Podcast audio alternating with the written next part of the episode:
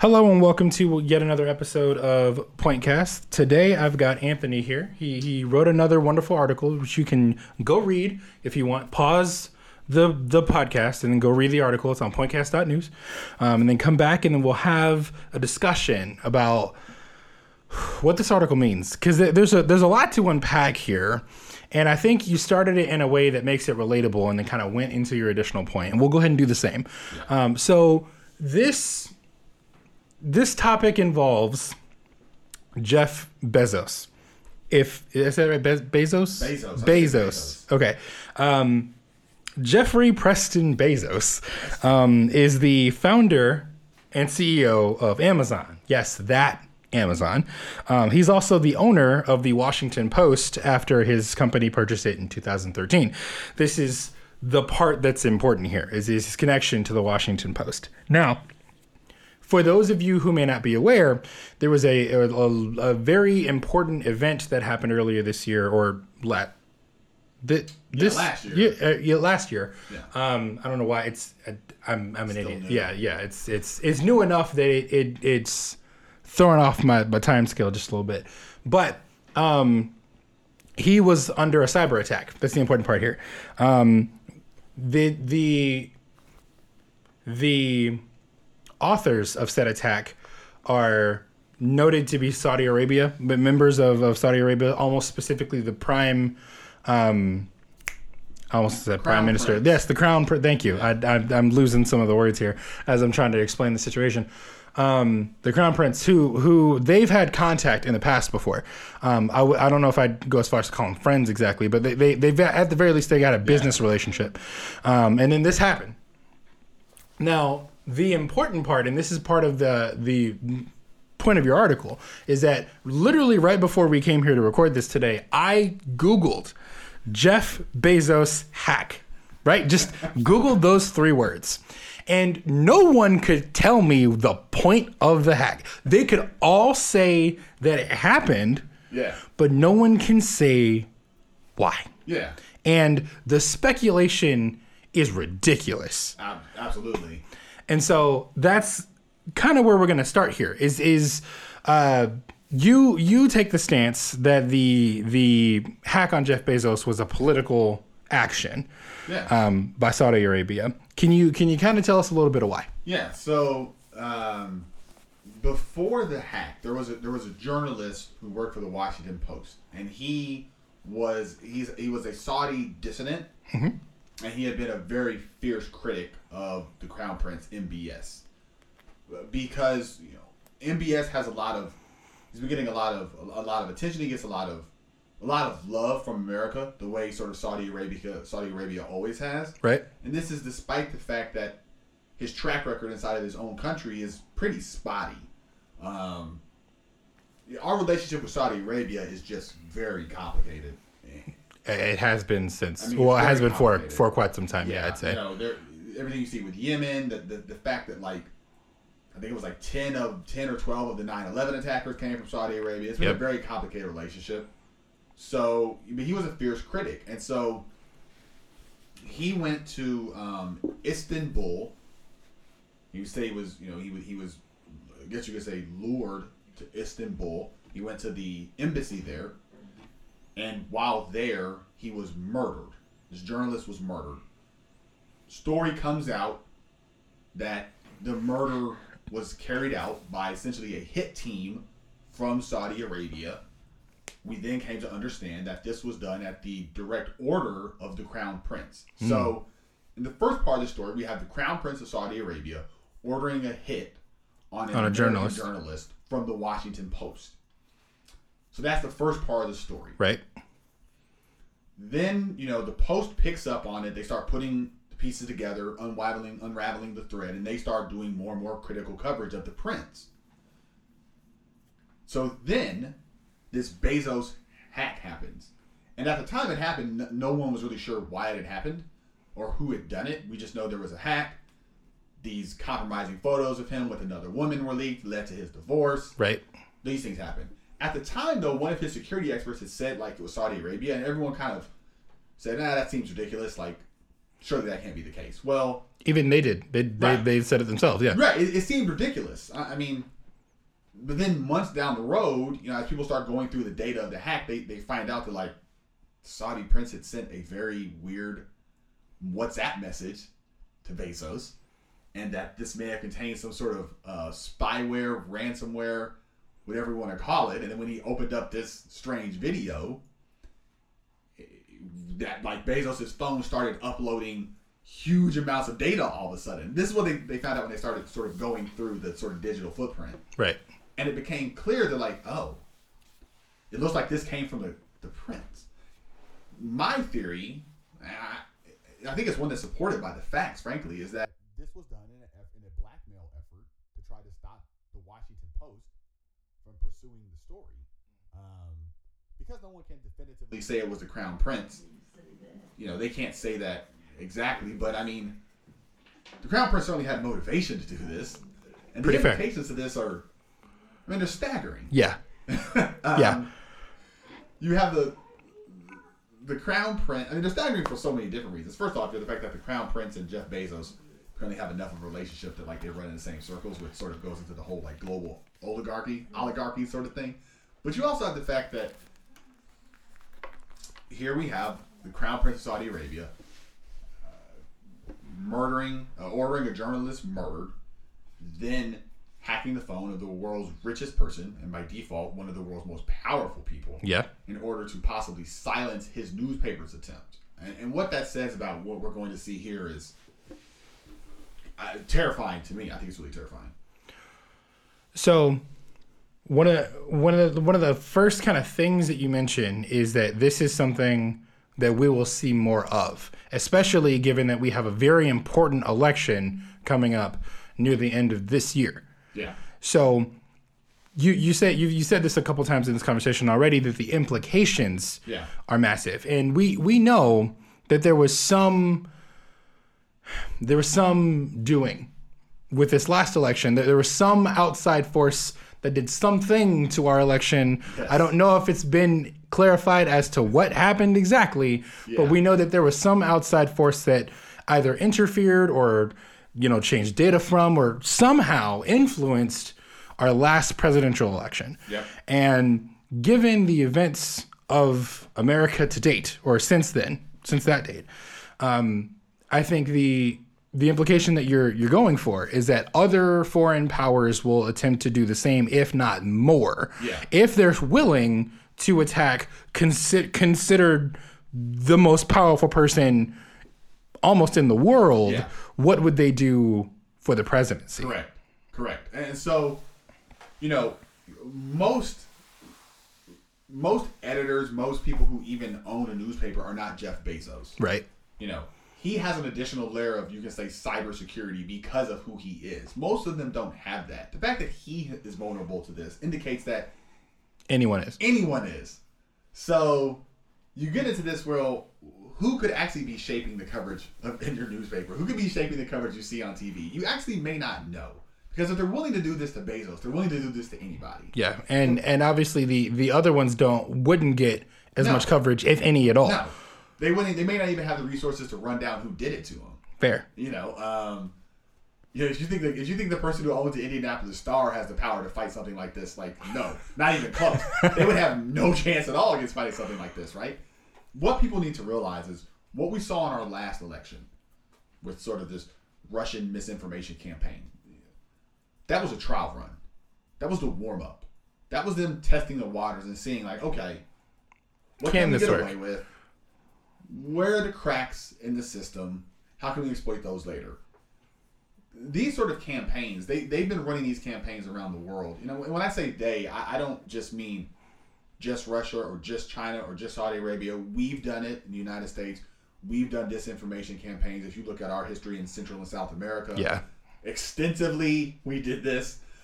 It's just a tool that governments use. That is what it is. We've never really seen it used against us like this, but I think we're going to start seeing it now. You know, so for instance, you know, if you look at what Russia or even back to when they were in the Soviet Union, what they were doing to their neighbors for a long time. They go, yeah, we've been dealing with Russian misinformation campaigns for long, far longer than you guys have. Well, these things are coming now, and I think you're going to see more governments kind of exercising power. Yeah, test the waters of what they can get away with, which is terrifying. It's terrifying. I mean, it's legitimately terrifying. You know, that's why I wrote the piece, because it's an opportunity to take what seems like a small thing and make it apply to several other things if it's not already being applied. Exactly, it calls several things into question, and I get that. We're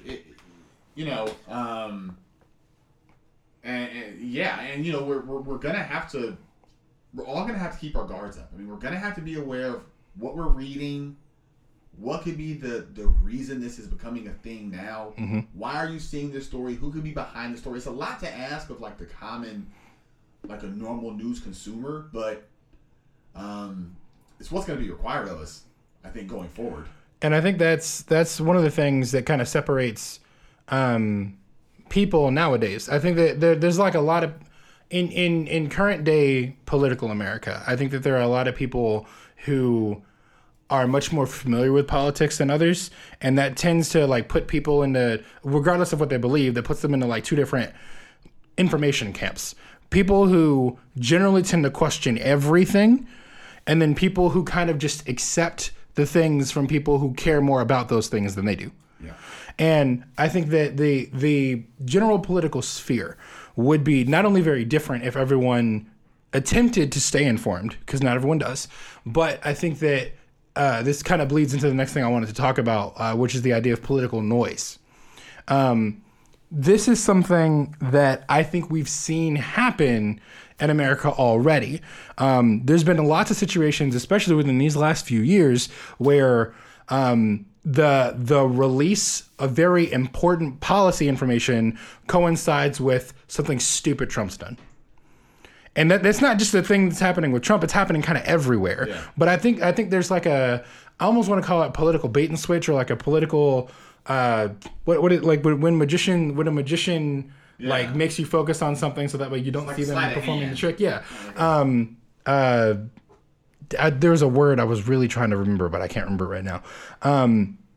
But I think that's what happens. Yeah. And these types of things are currently happening both from America to America, and now from other places to America as well. Yep. Because let's just be honest here, we didn't really know anything of the murder of Jamal. Yep. We knew what was happening with Jeff Bezos and his wife. Yep.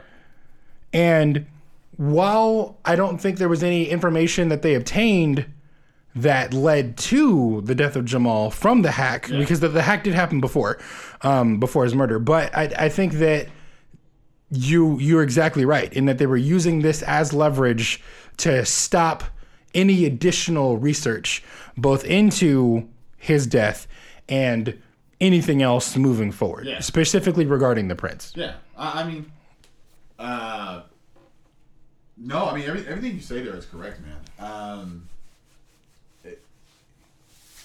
It can be really, something you mentioned there is when you read a lot of the news, you sort of get the idea that you are well informed. Whatever your viewpoint may be, you get the sense that you're well informed. But what you said about the idea that they're just going to try to flood the zone, so to speak, with noise and noise and noise to cover up things that they don't want you to see or to confuse you. Because the goal of this is confusion. Right. It's not to make you believe one thing or the other. It's to make you think nothing is true at all. Yeah. I read a good book by a guy who was sort of producing entertainment in Russia. And a Western guy had gone over there. He was producing entertainment. And he said he realized that shortly there was that the Russian government didn't want you to believe something. They wanted you to believe nothing. They just wanted you to go, I can't know what's true because there's just too much noise. Because then they can get away with anything. And I think people don't quite realize what we're seeing here with these disinformation campaigns, with what we're seeing from the Trump people. The idea is just to make you think you can't possibly know anything. Right. It's to make you not want to be engaged with it at all. It's to make you just blindly accept whatever you hear because it all seems so depressing and overwhelming that you don't engage with any of it. Right. They don't want you to be passionate consumers of the news. They just want you to... They want you to question everything. Yeah. Or, sorry, they want you to question everything that's not what they're saying. Yeah, exactly. That's exactly what they want. You go, well, how could I possibly know anything anymore? Right. There's too much out there. So then we can tell you what you're supposed to do. Exactly. Say. Right. That's how these campaigns really work. And that's where we are... You know, that's where we're heading towards. I think to some degree we're kind of already there. Yeah. There are lots of people who are just mouthpieces for Trump and his base. Like it's and I say that not necessarily because I want to disparage these people.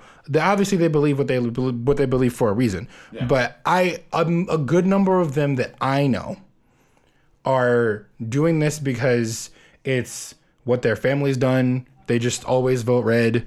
They feel as if, you know, Trump would be better for XYZ. I can't pretend that I hold their beliefs, but at the same time, like, it's coming from somewhere. Like, no one really truly follows for no reason. Yeah. But I think a good number of people have lost the want, or even in some cases the will, to question what and why they're following. Yeah. And I think that's the major difference that you see with the two political parties right now. And I think that's part of the reason why, in my mind, the Democrats are always so divided, because we don't want someone, just one person, to speak for all of us, because we are so divided in what we think. But because of Trump and kind of what he stands on and the people that he's ignited, they're just all right behind him gung-ho, because there's no reason why they shouldn't be. Yeah. And it's really difficult to fight against. It's difficult to fight against that when it happens.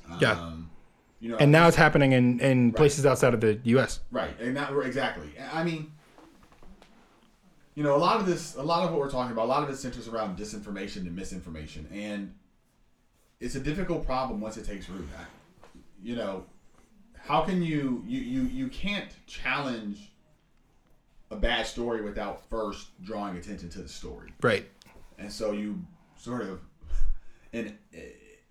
inevitably you amplify it by trying to challenge it and drawing attention to it. Yeah. Right. Like, bad press is still press. It's still press. Right. And so you can't ignore it, because now you're just letting bad news or bad information go out there unchallenged. But by challenging it, you amplify it and give it to more people. You know, this is the... You know, Steve Bannon talked about when he used to do this with Breitbart. This is one of the things he used to do. He knew that if he could get something to Breitbart and it would make its way through this chain, it would make its way to Fox News. And even if it wasn't true, he knew that CNN would cover what Fox News was talking about. Mm-hmm. And now it is mainstream. So they knew, like... That's a good point. They have to cover us because we're important, because a lot of conservative voices listen to us. And by covering us, they're making us mainstream. And now our views are seen as normal because they're on CNN, where they're presented as this is what the conservatives feel. So how do you challenge misinformation? And this is for CNN. How does a normal person? And I would just say right now, I don't have any great answers for this. Right. I don't know what we're going to do. You know, I go on my Facebook feed every day, and I'm like, oh man, this is just this is ugly. This is ugly out here.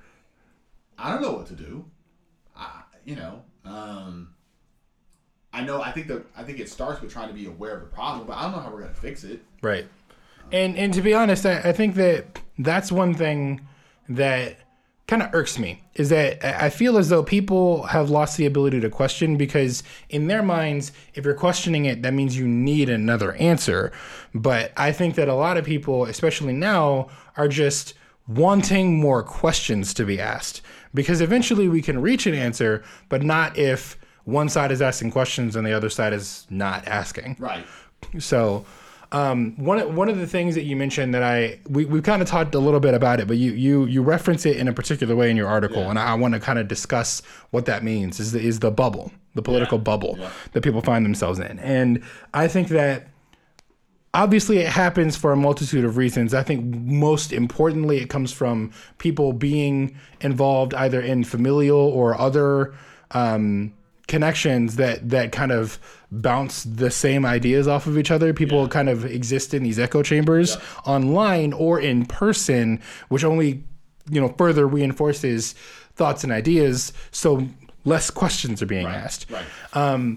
My kind of thought to you, obviously there's no good answer for this, but if, as an example, I'd say that you believe you're someone who's well-informed. You believe yourself someone who is. If you feel that you may be starting to develop a bubble yourself, what would you do? Like, what do you think is a possible way out of it, at least for you? So I do this pretty regularly now. It is really important that we all develop the ability to monitor ourselves. So I regularly ask myself the question, and it seems really simple, but I always ask myself, what if I'm wrong? Like, whatever I believe, what if I'm wrong? What if the other person is right? Whether it's a religious question, the existence of this, that, or the other, or something about gun control, and I ask, well, what if I'm wrong and they're right? What would the implications of that be? Because no one should believe they have all the answers. And I find that asking myself that one simple question, it actually does help me see things from somebody else's point of view. Mm-hmm. So, and I think you just ask it because it helps put you in a different frame of mind. Just ask yourself a simple question, what if I'm wrong? What if they are right? Okay, so now I got to think through. So what would that mean? How would I challenge myself? Once you start asking yourself that question regularly, it sort of starts feeding itself. Mm-hmm. Because you see where, okay, if I'm wrong on this one, well, maybe I'm wrong on this one. You start challenging yourself internally, and that does help you kind of, at the very least, see things from other people's perspective. It helps you realign your thinking sometimes. And it's just a thing you have to get in the habit of doing. And I ask myself that a lot, whether it's gun control or healthcare or abortion. I just always ask myself, okay, what if I'm wrong and they're right? How would that explain their behavior? Maybe I should reassess some of my priors. Was my belief founded on something firm? Is it a firmly held belief? Do I maybe not feel this very strongly? Am I basing it off of good information and good facts, or am I basing it off of like something somebody said? Yeah, right, something somebody said. I don't know about. It helps you sort of build an intellectual model of the world that holds up better.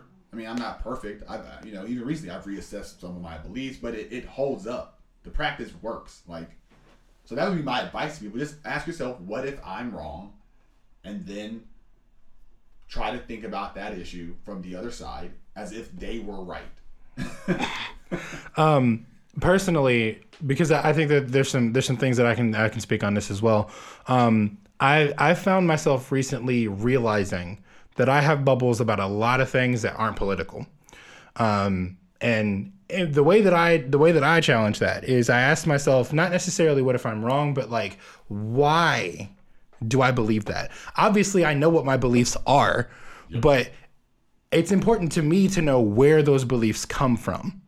And obviously, just knowing that leads to several other questions. Yeah. If, like you said, is this based off of not necessarily great information? Is this just something that I've done my whole life? Is this something that I believe strongly? Should this change? Yeah. And I think that another thing that helps me is if I hear a belief that I don't quite understand, I ask myself why they might believe that. Right. The same thing I asked myself, but kind of flipping it on its head, seeing what could cause someone to believe what they believe. And I'm going to go back to a conversation we had about a different article that you wrote, Constitutional Carry. You remember that? Yeah. Yeah. So we were very much in alignment on that being crazy. Yeah. Right? And then I talked to a couple of my family members who, I didn't know this, full-blooded Republicans, didn't know that was a thing in the black community, but as a whole, we came to, because they're willing to have discussion just like I am,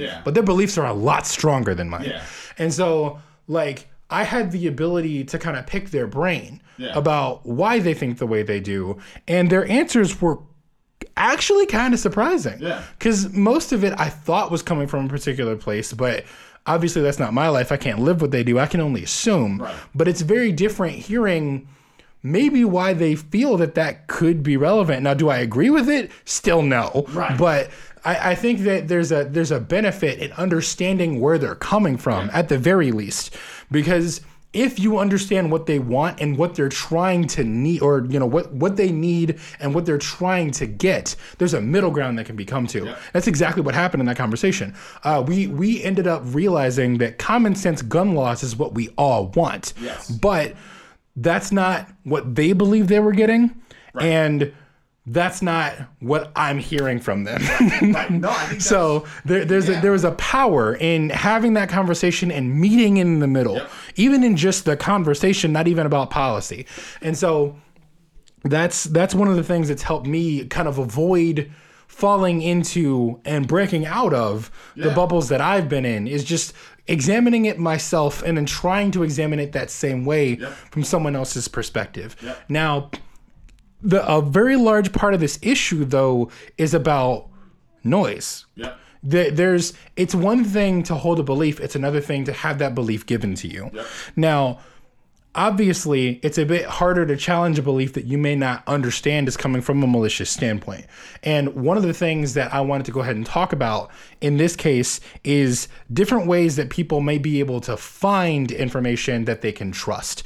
Now, obviously, everyone feels that one source or another is reputable. Yeah. There's no real way to say that one is more reputable than the other, because, yeah, there's lots of things that can, throw wrenches in that. Yeah. However, I wanted to ask you, in your own personal opinion, yeah, and most of these are personal questions, because, yeah, I think that a lot of this is personal. It really has to do with an individual person's thoughts and beliefs. Yeah. And so my question to you, as kind of as we kind of wrap up this conversation, yeah, here, is how do you specifically, yeah, try to avoid the noise? Like what do you look for in articles that you read, yeah, or sources that you cite, yeah, whenever you are formulating your own opinions about, yeah, current events? So I have sort of a, I guess you could say it's a two-pronged approach. Okay. So the first one is just in the daily news, I do just consume a wide variety of news sources from sort of all across the political spectrum. I don't ever go to anything that I would say is very far left or very far right, but I'm very comfortable sort of operating anywhere from center left, center right, like it's fine. The other thing I do, and this is where I think I have a twist on it that I don't think is necessarily is common, is I read a lot of books, and in particular, I actually read a lot of fiction books, and so this seems like a strange approach to people, but for me, I find fiction books allow you to place yourselves in an environment that you would never find yourselves in. That's the beauty of fiction, right? You can put, right, yourself in a world you would never be able to actually experience. And by displacing yourself so completely, it actually helps you to absorb other worldviews that you might not otherwise be exposed to. And so this can be everything from, like, it seems insane to suggest that, I don't know, that like reading Game of Thrones could help you make sense of stuff politically. Except you realize that, like, Game of Thrones, for instance, this is just hypothetical, but like I've read the books, but like they're presenting you with a variety of worldviews, some of which are more conservative than others, right? And they are asking you to accept this person's worldview as okay and fine, and to make sense of their actions and through their eyes. And it actually helps you, because you take that back to our world, and it actually does help you balance yourself, because now you've experienced perspectives that you may not otherwise have experienced. So I find that book reading of all kinds. Recently I read this book, Friday Night Lights, and this one isn't a fiction one. It's actually a nonfiction story. Yeah, there was a movie made about it. Right, there was people probably know the movie, TV show, right? So I read the book that it was based off of, and it really helped me to inhabit this world of like Odessa, Texas, that I would never otherwise be able to experience at all, and see this world through other people's eyes. Right. And it helped me to realize like the world is bigger than I think, and people may hold these views for reasons that are entirely okay and consistent. And so, you want to consume your news sources from a variety of places, but I also would me personally, I just, book reading really will broaden your worldview, I think, more than any other. And the other thing I do, and this is something you'll be able to relate to, Josh, I know, because we're both gamers. Like, gaming with people online is if you find someone, you know, you may be gaming with someone who's like from in Mississippi, and you're like, I don't know, seems like a good dude, right? I mean, sure, we've all had the crazy interactions with people online, right? On like Call of Duty, but I've also had interactions where I'm like, this is good people, man. Like, and the fact that he's from a completely different place than me and probably has very different views than me doesn't seem to be stopping us from like interacting, having a good time, and right. being friends. Yeah, right. Like, gaming can be strangely like unifying, like, because like if you put people in environments where they're not talking about politics, it helps them find the thing that unites them, and that actually probably helps in politics a little bit. Like, look, this person's not your enemy. Like, you just saw him; they're a good guy. Like, this is a good person. Like, you may have different views on guns, but like. But this doesn't have to be a fight. Yeah. Yeah. So there's actually an interesting bit of history I can give you in that same regard. So one of my friends online, I play Xbox, by the way. Yeah. One of my friends online is a Trump supporter. Yeah. I didn't know this when we became friends, and it didn't stop us from being friends afterward.